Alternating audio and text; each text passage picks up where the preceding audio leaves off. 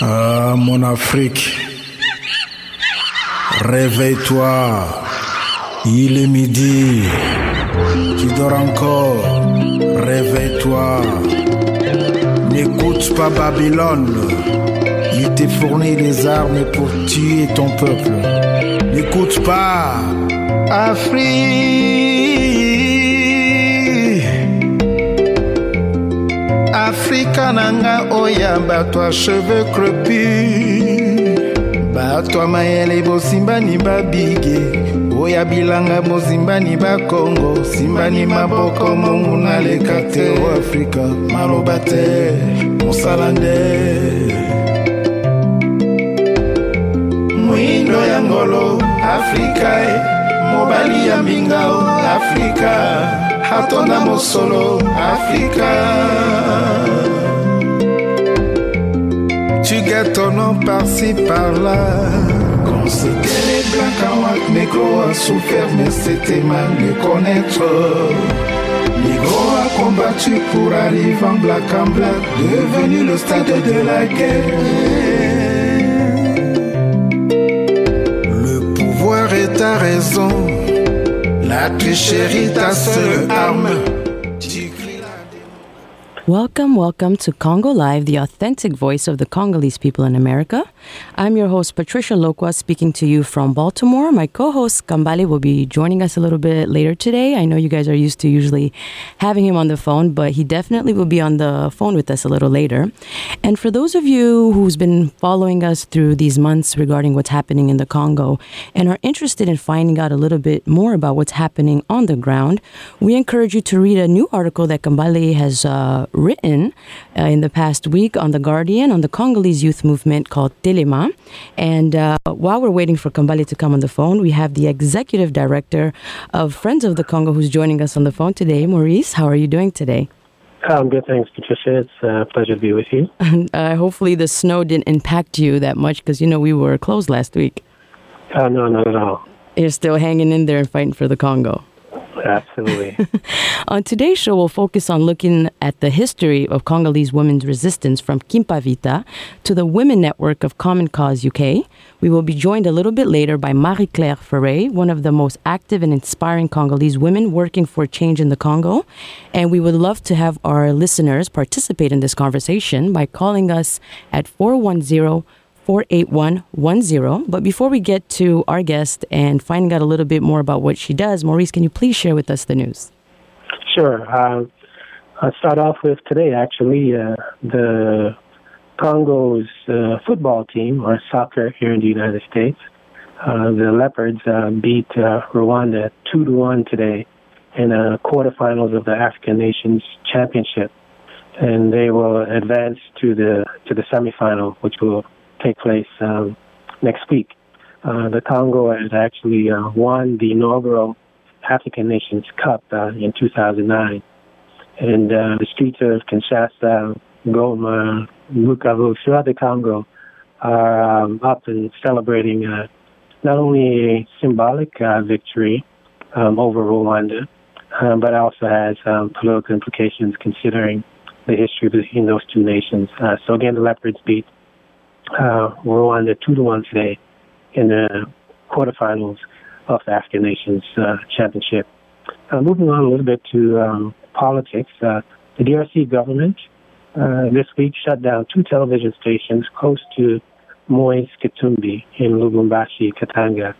As uh, many of you listeners may know, um, Katumbi is the former governor of the Katanga province, and he's a former member of Joseph Kabila's political party uh, that had left the party uh, in September of 2015 in protest of uh, Kabila uh, showing signs that he aims to hold on to power uh, against the dictates of the, the Constitution. And Moise Katumbi is now reputed to be Kabila's biggest challenger for the presidency. So the Congolese government taking um, extraordinary measures to shut down television stations uh, that are close to uh, to Katumbi. Uh, Congo's Electoral Commission uh, this week announced that it will begin cleaning up its voters' roll on February 10th. Um, sources in the Electoral Commission say that the cleaning up of the voters' roll will take at least 13 months. And this means that uh, elections uh, would not be able to be held um, this year because the voters' roll would not be um, ready by the end of the end of the year. Uh, there's some uh, seven million, estimated seven million new voters uh, that are not on the roll. Uh, these are uh, individuals who were under age in the 2011 elections and now come of age, but have not included, been included on the voters' roll. So this is something to watch closely as the Electoral Commission uh, goes to work in trying to clean up the voters' roll uh, in advance of um, what is supposed to be uh, November presidential legislative elections in um, in the DRC. Uh, another uh, note: uh, Congolese gospel diva Marie Misamu passed on January 16th at the age of 41, and she was mourned um, both inside the, the DRC and outside the DRC. And interestingly enough, uh, at uh, public events for her in Kinshasa, uh, the police uh, harassed uh, people who had gathered to to mourn her, and and they received the uh, the wrath of the people uh, in uh, trying to control crowds uh, that were out to to mourn uh, Marie. Um, in the mining um, sector, uh, Amnesty International issued a report this week uh, that indicated that Apple and Samsung and another of other number of other technology companies uh, who source uh, their cobalt uh, from the Congo are sourcing cobalt uh, that are produced uh, by underage children, child child, child minors. Um, cobalt, uh, as many of the listeners may know, is a main source for rechargeable batteries. So the rechargeable batteries on laptops, cell phones, iPads, iPhones, you name it, um, use cobalt. And uh, Amnesty International um, tracking the um, supply chain of uh, Apple indicate that they may be sourcing cobalt uh, from child miners uh, in the Congo. Um, back a little bit to the political front at the, the continental level, the African Union sent um, Edem um, former Togolese statesman to assess uh, the potential of a successful dialogue, a dialogue that Kabila has called uh, in the Congo. And um, main opposition party, uh, UDPS, headed up by Etienne Tshisekedi, uh, laid down uh, requirements um, for their participation, uh, stating that there must be international moderation. And in response to this, uh, the African Union sent uh, Edem Kodjo uh, to make an assessment of the situation. And but uh, once in Kinshasa, they discovered uh, that the dialogue is driven, or they driven primarily by uh, by Kabila, as many opposition parties have boycotted the dialogue that Kabila is trying to organize, and uh, the main opposition party, uh, UDPS, headed by Etienne Tshisekedi, has gone back and forth on both sides of this dialogue. So uh, we'll see um, what the African Union will have to um, say in the future. Um, Edem Kodjo made his assessment, and he'll make his report to the African uh, head of the African Union, and then we'll see what kind of involvement they'll have uh, going forward. Um, Congolese um, police have acquired um, uh, massive equipment this week, uh, water cannons, crowd control equipment. There seems to be a beefing up of the Congolese state. Uh, they've installed uh, cameras in the streets of Kinshasa. Um, many people uh, believe it's in preparation uh, to, for all intents and purposes, go to war against its own people who are uh, also mobilizing for a nonviolent um, stance uh, for the respect of Congo's constitution and the peaceful departure of uh, President Joseph Kabila when his term comes to an end uh, near the end of uh, 2016. And finally, uh, Congolese youth activist Jean-Marie Kalonji uh, remains in prison in the custody of Congo's intelligence uh, agency. He's not been able to, he's not been presented um, to a judge or even put in a in main prison. He's, for all intents and purposes, being held by Congo's intelligence service uh, since December 15th of 2015 uh, without any charges or anything being brought against him. So his family and his youth colleagues, other youth activists are mobilizing uh, for his release. So uh, that's a, a, brief overview of the news for, for the past uh, week or so, Patricia.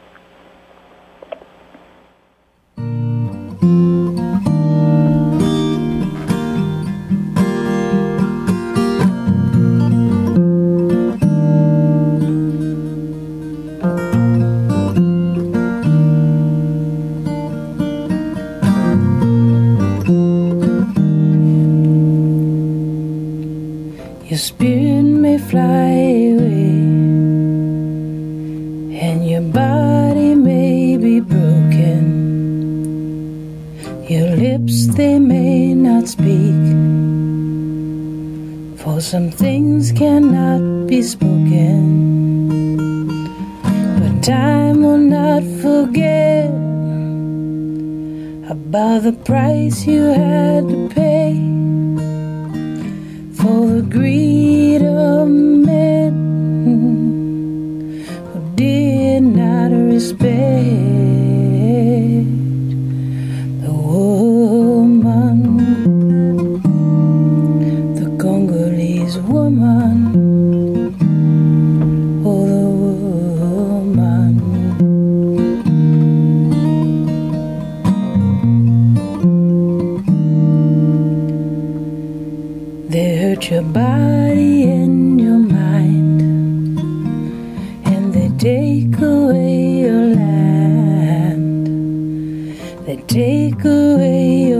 cops put guns in your enemy's hands.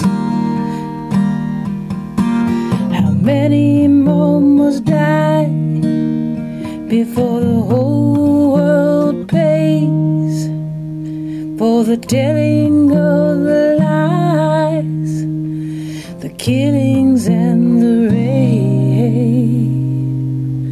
of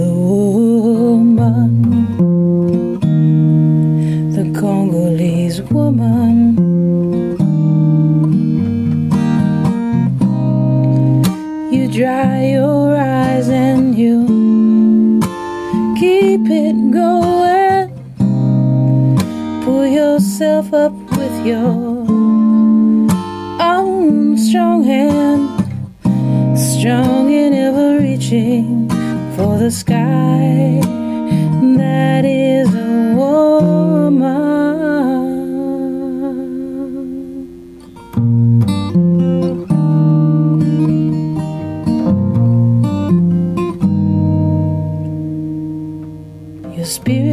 fly away.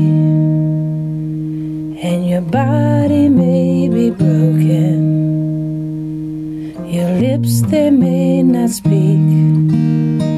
For some things cannot be spoken, but time will not forget about the price you had to pay for the greed of man.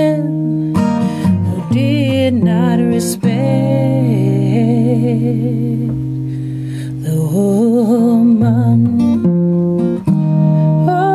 Congolese Woman. The Woman Oh the Woman. That was Congolese Woman by Gabriella Calendar, an American singer, songwriter, poet, and musical director of all woman performance ensemble Mahina Movement. This song is a celebration of strength and hope for the Congolese women rising up amid the challenges they face in their country. We have heard many times when you educate a woman, you educate a nation, but seldom do we hear of women who are educating this nation. This show will look at the history of women's resistance in the Congo and get an outlook of 2016 and what is happening in the Congo today. Our guest, Marie Claire Faray, a mother of two daughters. She is a postgraduate medical information advisor and research scientist in infectious disease in Bart Hospital and Queen Mary University of London. She is also an active campaigner for peace, human rights, and women's participation and representation in decision-making arena. She is a member of the UK section of Women's International League for Peace and Freedom. She is an active member of Executive Committee for Common Cause UK, a platform for Congolese women in the UK, and a member of Million Women Rise, a national coalition of women in the UK. Mama Claire, are you on the phone with us today? How are you? I'm very well, thank you. I'm thank doing, you very much. And I believe Patricia. Kambale has also joined us today. So, Kambale, are you finally on? I am looking forward to uh, joining the conversation with Marie Claire. So, I'm blessed with the presence of two activists that I've been inspired from to do what I do today. And I've learned so much about you, um, Mama Claire. And I wanted to find out before we get into the work that you do, you know, what, what got you to the point where you felt the need to get involved?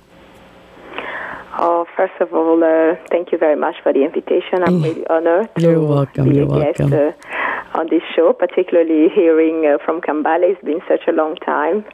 Uh, I'm a Congolese, and you can only get involved when it's about uh, the Congo, uh, whether it's one person suffering or it's uh, millions of uh, human beings. You have to raise your voice. You have to denounce. Uh, I am very much dedicated to human rights, to human security, um, to peace. So it's a, it's a duty to um, raise our voices, uh, particularly when flagrant injustice is happening in the Congo. And uh, we have to raise our voice, and we have a platform at the international level. So it is a moral duty to raise our voices to um, not only denounce the injustice that are happening in the Congo, but also to uh, uh, empower, not only to empower because it's such a word uh, that might not have a, a, meaning, but to work in solidarity with our sisters and our brothers, our children in the Congo who are resisting, who have been resisting for 400 years uh, the exploitation, uh, the um, barbaric uh, system of exploitation that is actually looting and destroying uh, human life in the Congo, which we talk about uh, the exploitation of our natural resources. Uh, so we have to make sure that we work with them so that um, human development can, you know, um, is not stopped in the Congo. So this is one of uh, my uh, inspiration, really. Mama Marie Claire, you just mentioned uh, something that's always inspiring me about the long history of Congolese uh, people's resistance, specifically the women. Uh, for our listeners uh, who may not have a background of um, Congolese people's uh, resistance, can you share a little bit more about some of the highlights of the key resistance movement uh, in the history of the Congo? Oh, Congolese women have always resisted. It's very important for those who are listening and also particularly young people uh, young Congolese women um, to kind of go back and read history. We have uh, women who have been uh, overlooked, such as Kimpa Vita.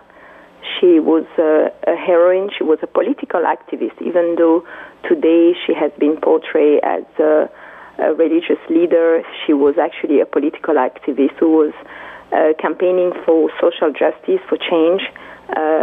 Uh, 400 years ago, when um, the Portuguese colonial power came into Congo and tried to, um, well, not only try, but enslave Congolese and uh, started to um, really, that was the era where uh, slavery was really at its peak. So Kimpa Vita was a, a political activist. She really, she was uh, killed. She was burned at the altar with one of her son, a, a child, uh, because she was actually uh, advocating for equality uh, for um, our dignity as uh, black people, as African, as Congolese at the time. So she's really an inspiration to many Congolese. We had, uh, well, I can, I can go back as 1960s uh, when Congolese women were also in, involved in the resistance against the Belgians. We had a lot of women who lost their lives as well 100 years ago when uh, during the, the, the colonial regime, the brutal colonial regime of Leopold II. Um, there are a lot of histories. There are books around. I mean, Congolese have to really um, go and find out about their history. And we have uh, in the 80s women such as uh, Mama Therese Bakassa, who was really involved in in raising awareness about the, the social injustice and Mhm. political injustice. In the Congo, we have a lot of women who have been uh, uh, involved in, um, in in the liberation movement and also in highlighting the injustice that are faced by Congolese women. Because today, as you can um, you might know, we're talking about rape in the Congo. Of course, rape has been used as a tool. Uh, but uh, in the Congo, for you know centuries, women have been resisting. Um, they've been resisting in a form where we have to survive. Congolese women have been maintaining the survival of uh, of Congolese uh, of Congolese men and women because they are there providing every day, you know, for for food, care, and uh, it's, it's important for you to know that uh, Congolese women are dying from childbirth. There are not enough in- infrastructure. This is also a form of resistance where humanity is still ongoing in the Congo because women are holding the other pillar of our, of our community. So these are all kind of form of resistance that we have. And right now, I can also tell you about the women who have been resisting in Bukavu, in the South Kivu, uh, the women of Mwenga who have been Yes. buried alive for resisting the occupation and for resisting uh, exploitation. So there are so many examples of uh, resistance of Congolese women, and there's so many martyrs as well. We have uh, martyrs such as uh, Anuarite in Kisangani who resisted as well. She she was killed, and there are a lot of history there. So I invite a lot of Congolese, particularly the young one, who want change in the Congo, to find out more about the history of our nation. You were actually uh, the first person who ever gave me details about Mwenga, and I hope that we can lift up their story uh, for our listeners. You know, uh, Yeah. you mentioned uh, Mwenga and people being buried uh, alive. Uh, what happened in Mwenga in 1999, and how can we connect it to the international community?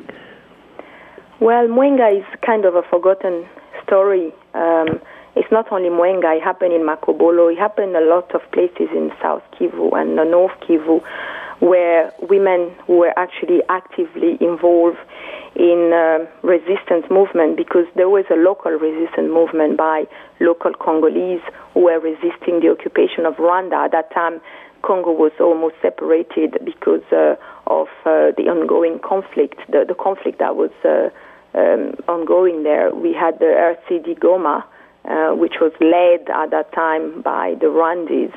Um, they had Congolese in their army, um, some Congolese were aligned to them, and uh, they were threatening a lot of places in South Kivu, notably Mwenga. Mwenga is a good example because we have survivors, we have people, we have witnesses who have uh, uh, uh, really um, testify about the burial of of women. There were 15 women who were buried in Mwenga, and under the the command of a commandant called Kasereka. And those women really uh, actually were helping local combatants, such as cooking food, or you know, there are there are small ritual really that happen because the people we have a culture, we have our own culture that should not be denied. And some of this culture, when people don't know about them, they call it like witchcraft or things like that. You know, those combatants were, were actually, um, um, you know, defending their, their land. They were defending their children, you know, and against the, the occupation. And some of these women were cooking for those combatants. They were bringing food to them because some of them were in the in the bush or in the they were in the forest. They were hiding. So some of the, these women were accused of witchcraft, and they were, you know, um, torture. They they they they were stripped naked, made to walk uh, under the sun. You know, it's such a it's such a brutal brutal. Uh, um, you know, dehumanization of of, uh, of uh, people in the South Kivu, and these women, 15 women, uh, were buried alive as an example. It was actually an example to uh, almost um, silence the community, subjugate the community into surrender, and uh, most of these women uh, were were actually uh, innocent women because up to today the, nobody uh, has ever um, you know kind of uh, um, demonstrated what crime these women had. And even if they had committed a crime they were never brought to justice uh, in any institution. And there, there is actually an injustice that was done to them because not only the international community stayed silent the Congolese government stayed silent not of, none of this, uh, none of the, the, the perpetrator of those crime have has ever been brought to justice. Uh, on the other side, they were all amnesty. They, they, they receive an amnesty. Some of mm. the commandants are now in our in our army, and they are still roaming that region, terrorizing those people. So, you know, in 2010, a lot of Congolese women from the diaspora, you know, in collaboration with other, you know, international and uh, organization and, and other women from different nationality in Africa and in, in Europe and America. We actually went to Mwenga to pay uh, tribute to those women, to pay tribute to their strengths. We've written about them, and we've, we will never forget about them. We've, took, we've taken some letter to the International Criminal Court, to uh, the prosecutor, the current prosecutor, um, Fatou Bensouda, to remind her about these women. If the Congo um, cannot bring justice uh, to these women, uh, we will never forget and we will always ask for justice for these women. And actually, it is actually asking justice for the Congo um, um, through the, the, the, you know, the sacrifice of these women. It's actually characterized the, the sacrifice of, the, of Congolese women in general. And for us, asking justice for these women, we are asking justice for the Congo and reparation, really. As I um, hear you talk about the history of the Congo and the role of the women in the Congo, Congolese women have never participated in the governance of the country of Congo since its independence, despite constituting 43% of Congo's population. Mm-hmm. They're only represented at a 10% or less than 10%. percent mm hmm What, in your opinion, needs to happen for women and people and Congolese in the diaspora, as well as Congolese on the ground, in order for change to happen and so we can also participate in the decision making process? Yeah, well, the Congo has actually um, been governed by men since the, the 60s, and, and it, it was not like that before because you have to go into the history of Congo to see how women were involved in the governance of their mm. community, where they were involved in, in, in decision making because before the, the, the colony, before the, the, the, if we can say the colonizer came to Congo, we had our own governance structure and we had our own way of resolving issues, and women were always participating.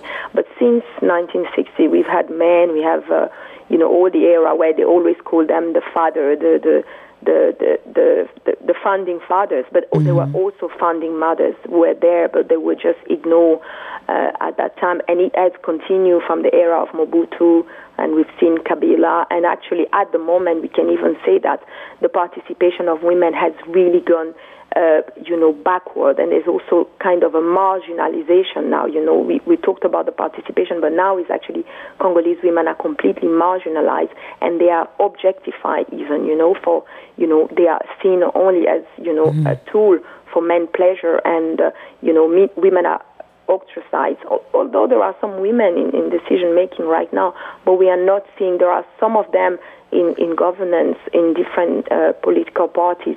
But you know, the impact of uh, the agenda for Congolese women is not. Uh, uh, being implemented. The Congo has signed a lot of legal framework. There are law, first of all, within our own constitution, there are articles that is asking for you know, equal participation of Congolese as human beings, meaning we have a parity law for women and men in the governance at different level of the government, not only at the national level, but at the local level as well, at the provincial level and the local level. But this is not implemented. You know, there are a lot of Congolese women there out there in the Congo who are capable. They have the expertise, but they've never been given a chance.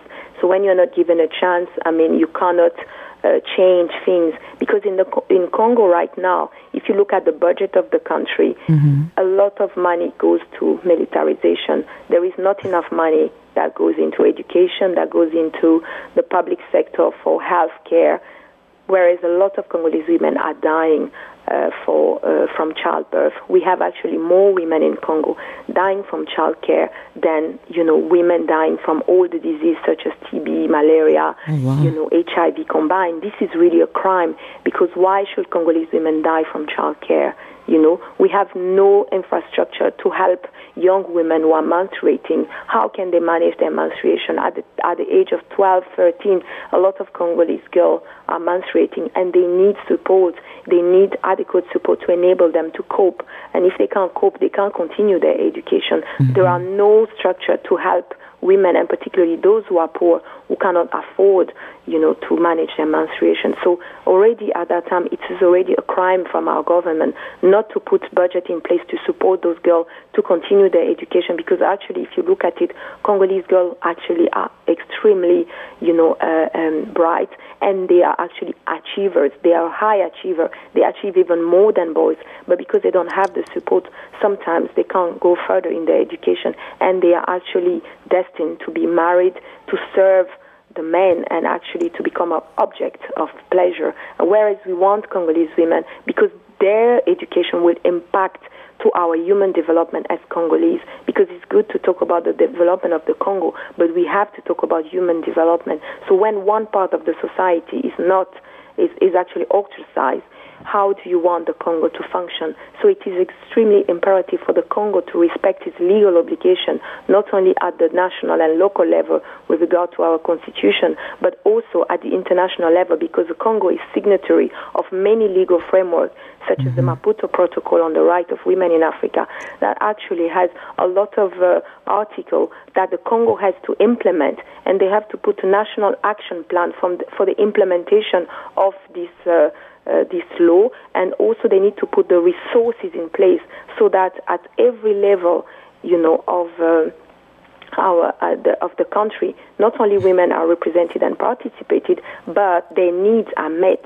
Absolutely. And they have also an international obligation because the Congo is signatory of the Convention on the Elimination of All Form of Violation Against Women, which is the CEDAW, uh, which came out in, in force in 1979 at the United Nations level, but in the Congo in 1982, Mobutu already at that time recognized, you know, the the the the the, the, the need uh, to to uh, to uh, meet. Um, uh, you know the need of Congolese women. You know, I mean, without Congolese women, there was no propaganda for the election of Mobutu at the time, and even today, with all the political parties that are in place, they know that women are power to to to work with but they never, never, those women are never, them, their needs are never met.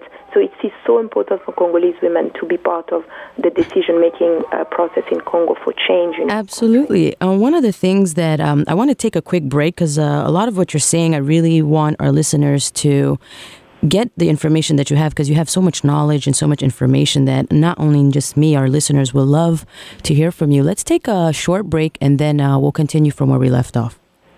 Thank you. Mm-hmm.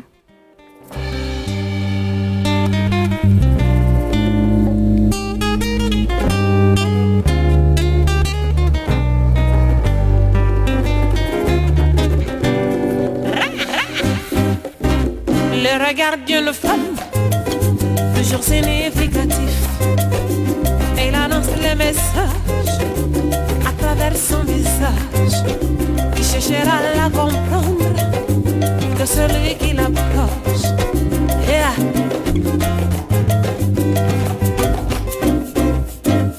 Le regard d'une femme, toujours significatif. Elle annonce les messages à travers son visage qui cherchera à la comprendre que celui qui l'approche. Ah,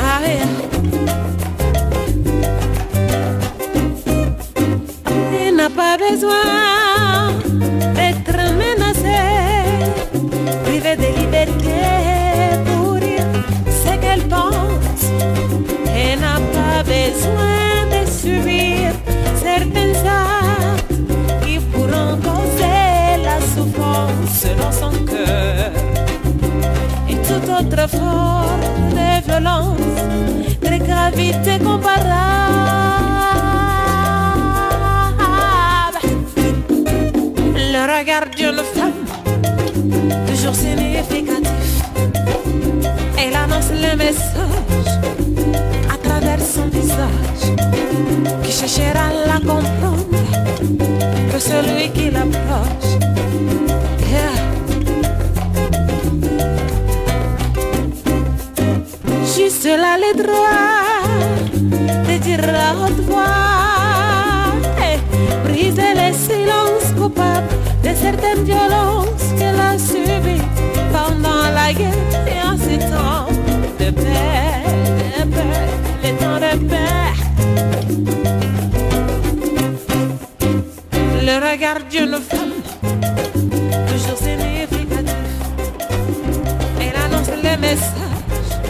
And welcome back to Congo Live. That was a woman's look by Congolese singer Monique Tende. Monique explains that a woman's facial expressions is very descriptive of her mood and can be seen as a message to the one who can decrypt it.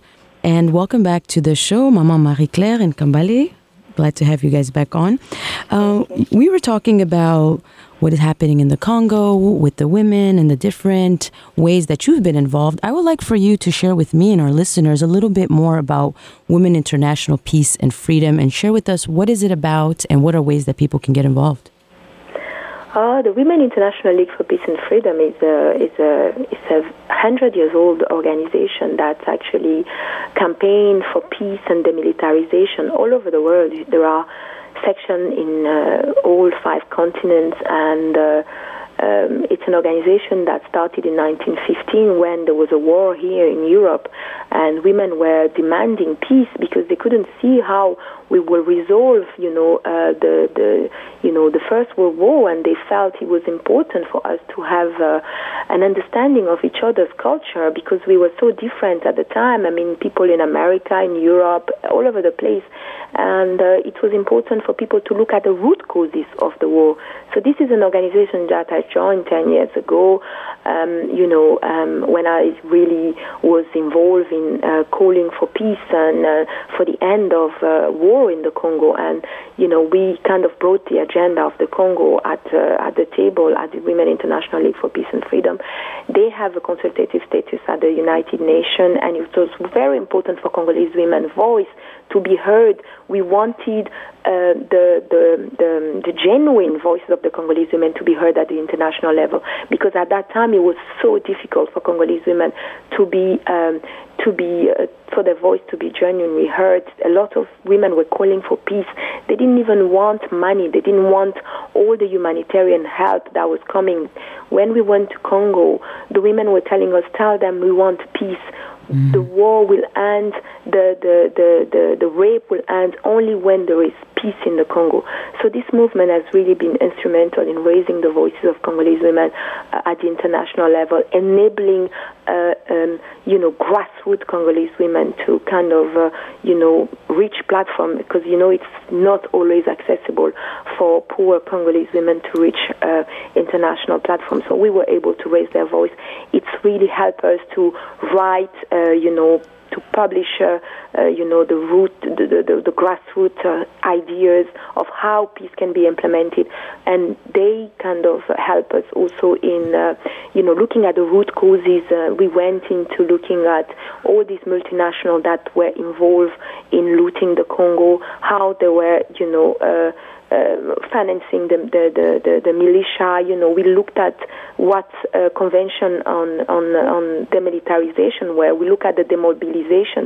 So it was really a, a, a, an instrumental organization, and we were able also to. Uh, um, to uh, initiate a section of uh, the Women International League for Peace and Freedom in Congo, and you know the diaspora Congolese women here in the UK were instrumental, and we managed to have. Uh, we now have a section of WILPF in the DRC.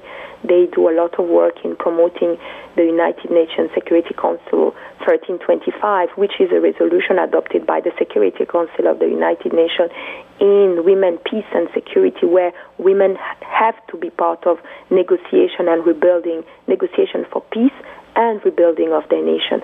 So uh, WILPF actually um, was very critical in 2000 when that uh, resolution was adopted. Mm-hmm. So it's very it's, it's, an old organization, but it's really work on um, you know strategically on the root causes of uh, conflict and promotion of peace and demilitarization all over the world. When you... Women can go on, on, on online and mm-hmm. check WILPF and check different sections. There is a section in the Congo um, that is run by uh, Annie Matundu, um, and uh, we do a lot of we've done a lot of work over the years, and she's continuing to do the work in the Congo. The question that I have for you is that you and you're talking about the international involvement with the largest United Nations mission and presence in the Congo. Have they been able to enforce peace and protect innocent lives? And in particular, do the people and the civilians trust their presence in the Congo, and has it been effective? Um, I have I have. Uh, answer to this question on several occasions. I never mm-hmm. really know how to kind of deal because the United Nations uh, mission in the Congo was uh, actually a mission that has never been understood by Congolese themselves because mm-hmm. when Congolese welcomed the United Nations, they thought it was a mission to enforce peace. You know, they mm-hmm. needed that. Mm-hmm. And it was never clear. The mandate has never been clear. They were actually there to observe and just maintain the peace. They didn't have a mandate at, at in the beginning to enforce peace. And it, this was really not, uh, you know, what the Congolese population at large thought. And they wanted the war to end. Therefore, the, the mission was there to end the war, you know, and it took years. And actually, it's a, it is a mission that is seen as, as an occupation mission. It is a mission that is seen as facilitating those who are actually looting the Congo because at the moment, if I think it's time for the mission to leave. The Congolese people have to manage their own you know, political affair. They have to learn to negotiate and to dialogue. We don't always need the United Nations mission to be there to tell us what to do and how to do it. And you know, no, I think the Congo right now needs now to uh, you know to be accountable to themselves. The leader, particularly those who want to lead the Congo, Absolutely. they need to be able to do it, to be more sovereign and do it because we will never learn. Otherwise, they will never learn. There will always be conflict, but we need to uh, to resolve our conflict by dialoguing and by finding a common ground to move forward. You know, I think it's time for the United Nations mission to leave, to go, mm-hmm. and. Uh, Congolese have done a lot of inter-Congolese dialogue. We've had the Sun City, we've had the consultation. Actually, Congolese have been dialoguing, you know, for years. We've been dialoguing in the 80s, in the 90s, when we had the, the Conférence Souveraine Nationale. There yeah. were a lot of resolutions that came out of it. Recently, there was some consultation. What are they doing about those uh, recommendations? They now need to implement those recommendations so that we can move forward in a constructive manner you know, instead of us coming back all the time um, and, uh, you know, redoing what has already been done and wasting a lot of time and money, which can be, uh, you know, uh, um, uh you know, uh, invested elsewhere in creating jobs and creating, you know, because that is really needed, creating job, creating enterprise, so that you know Congo can now start, you know, uh, developing even more that he's doing at the moment, you know. One of the things that I think about as you're talking about, like I, I hear all these solutions, the pieces are there, and then you have a government who kind of run, who runs the country like a mafia. How do we hold a government such as Kabila's government accountable for some of the things that they should be doing for the people, whether it be in education, whether it be in health. They haven't done it. You've mentioned that there's been dialogue going on. So, to what degree do the Congolese take some sense of responsibility and saying, you know what, the government is no longer doing something about this? What do we as Congolese need to do in order to make sure that the government does their job? Well, first of all, I think it's very important for Congolese to know what is our duty as citizens, mm-hmm. what are our responsibility, and also what the government is accountable for. That is the first step because is there any social contract between our population and their leaders? And there's a say uh, in Africa and elsewhere that say actually population reflect their leader. Okay, mm-hmm. if we have population who are actually accountable and they know what is my duty as a citizen, what mm-hmm. is my mm-hmm. duty within this community himself, they will request accountability for those leaders. But when we have population, because in Congo right now we need human development. A lot of people are talking about just development of structure, development of the country has to develop. No, we first of all need human de- development because mm-hmm. the Congo has been dehumanized for so many centuries. We need to get back to basic to understand what is it that what is a human being? What is my responsibility within a community? Absolutely. You know, what is my responsibility within my family, within my children? And, you know, once you have this structure that are not there, and, you know, we, we need our constructive values that we had, you know, that our ancestor had, to respect our land, to respect each other. Once this is broken, you know, we can't move forward. We cannot develop our land. And I think some of our oppressor knows exactly in which situation they're putting us.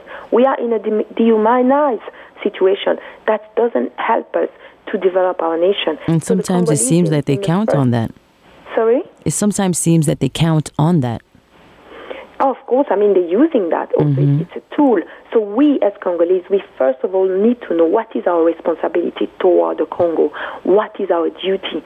It's good to look at the government, but Mm-hmm. what are we doing as a population? What are we asking for? What are the values that we are carrying forward so that we can have a, a constructive Congo that is Mm-hmm. competing at the international level? Because at the moment, you know, it's about competition for survival, you know.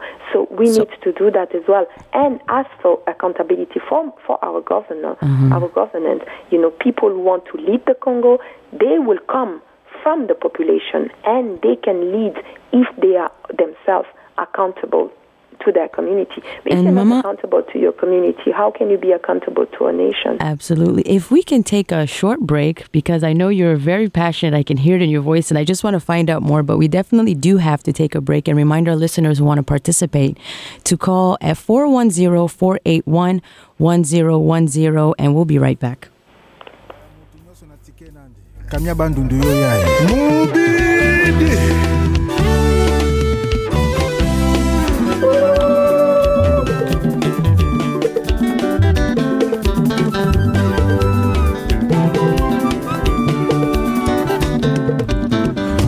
Olobaka nanga mabero mobunda.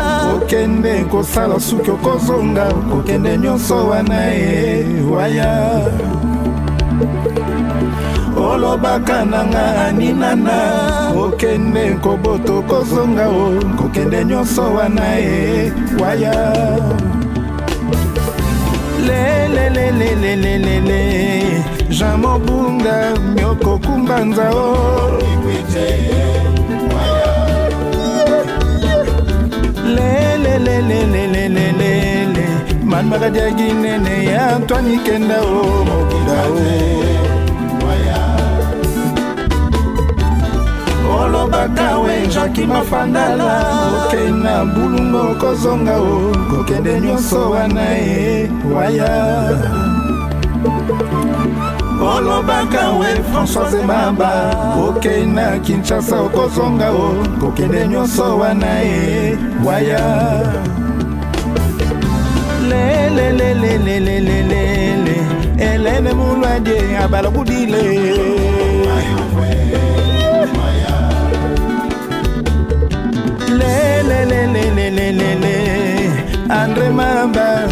kwabula mutu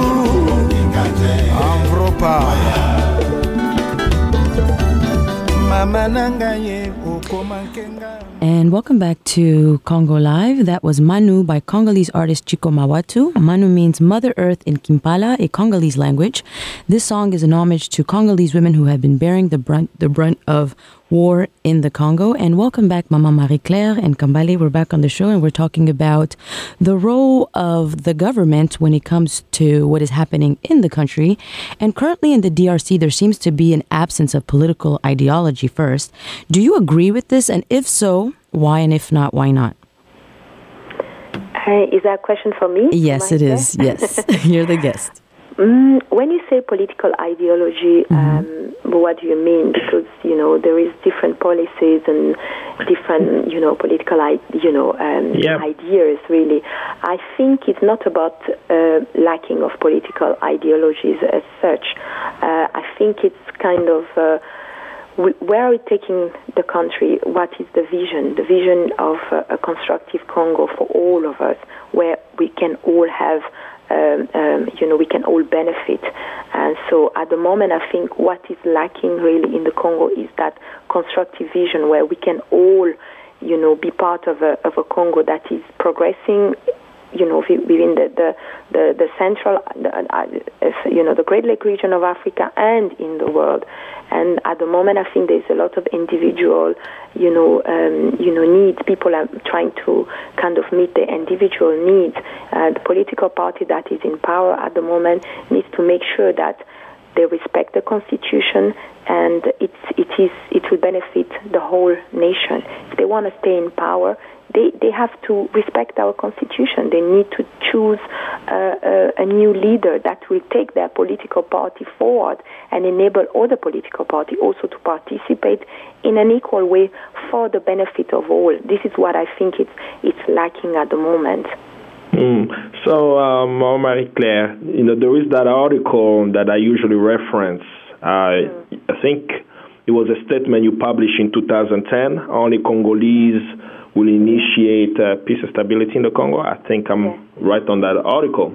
Um, I believe in the same thing, and I think along the line of that question is more so of what I'm witnessing, right? So I'm witnessing that at this time there seems to be lack, and this is an opinion for me, there seems to be lack of political education to the Congolese youth in understanding the geopolitics of the region and around the world. For example, uh, there are some youth uh, on the ground who are being funded by the United States government, who are taking money directly from USAID and mm-hmm. do not understand the implications of that. So for the younger generation, especially young Congolese who are going to get engaged in this um, fight, mm-hmm. what are the best way to get a political education? One for young Congolese to know it's really up to them to determine the affairs of the Congo and fight for change and understand uh, the challenge of Western influence in our politics historically and how it can be negative for the future of the Congo.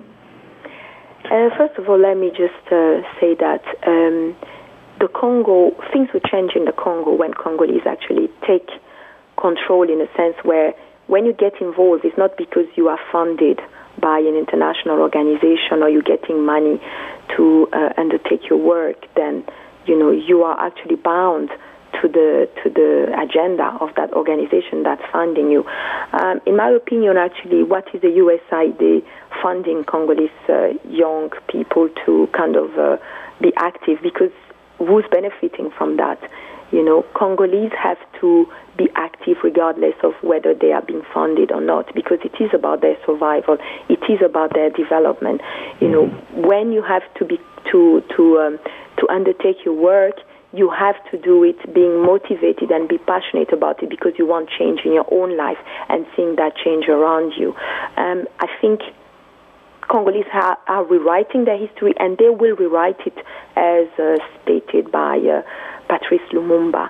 You know, they have to sacrifice.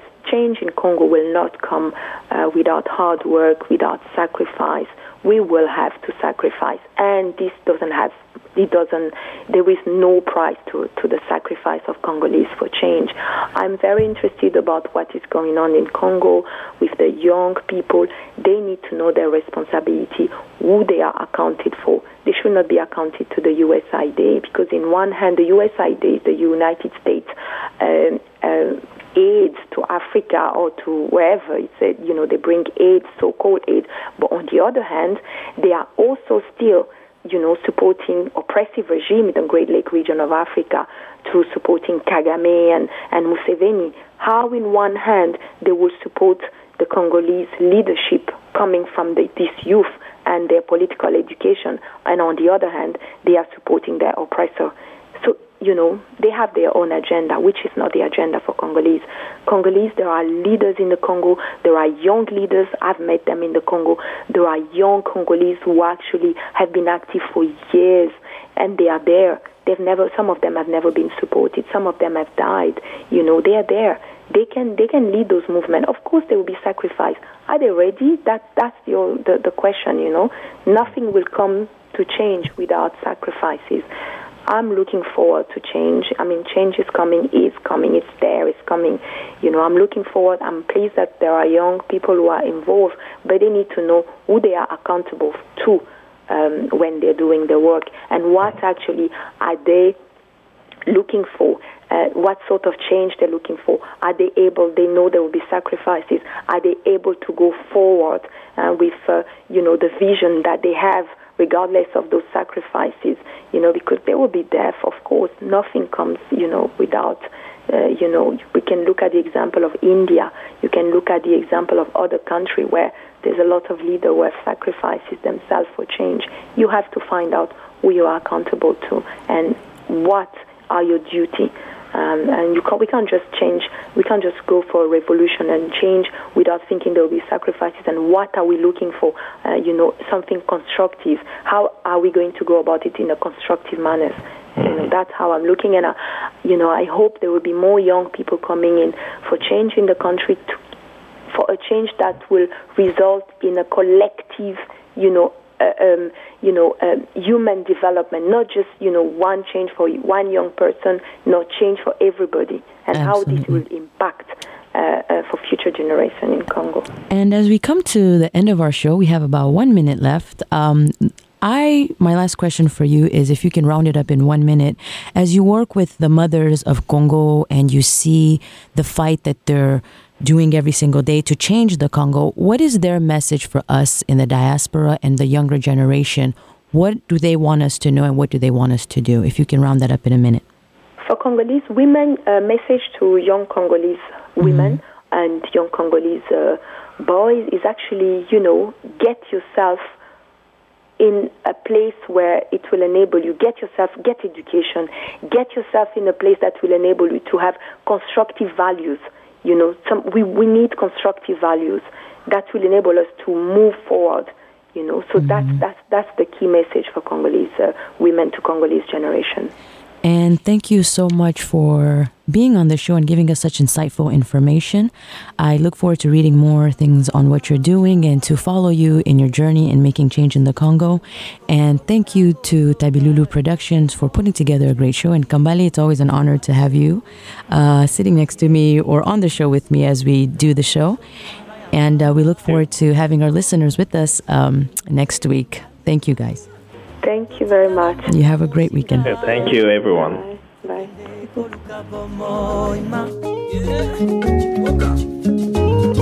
Tokoma mitelengano na mboka mopaya nani ya sunga yo pasi na pasi ye nakei kasi lobi nakozonga atandele o. Mobembo ezali nde liwa te o. Nakei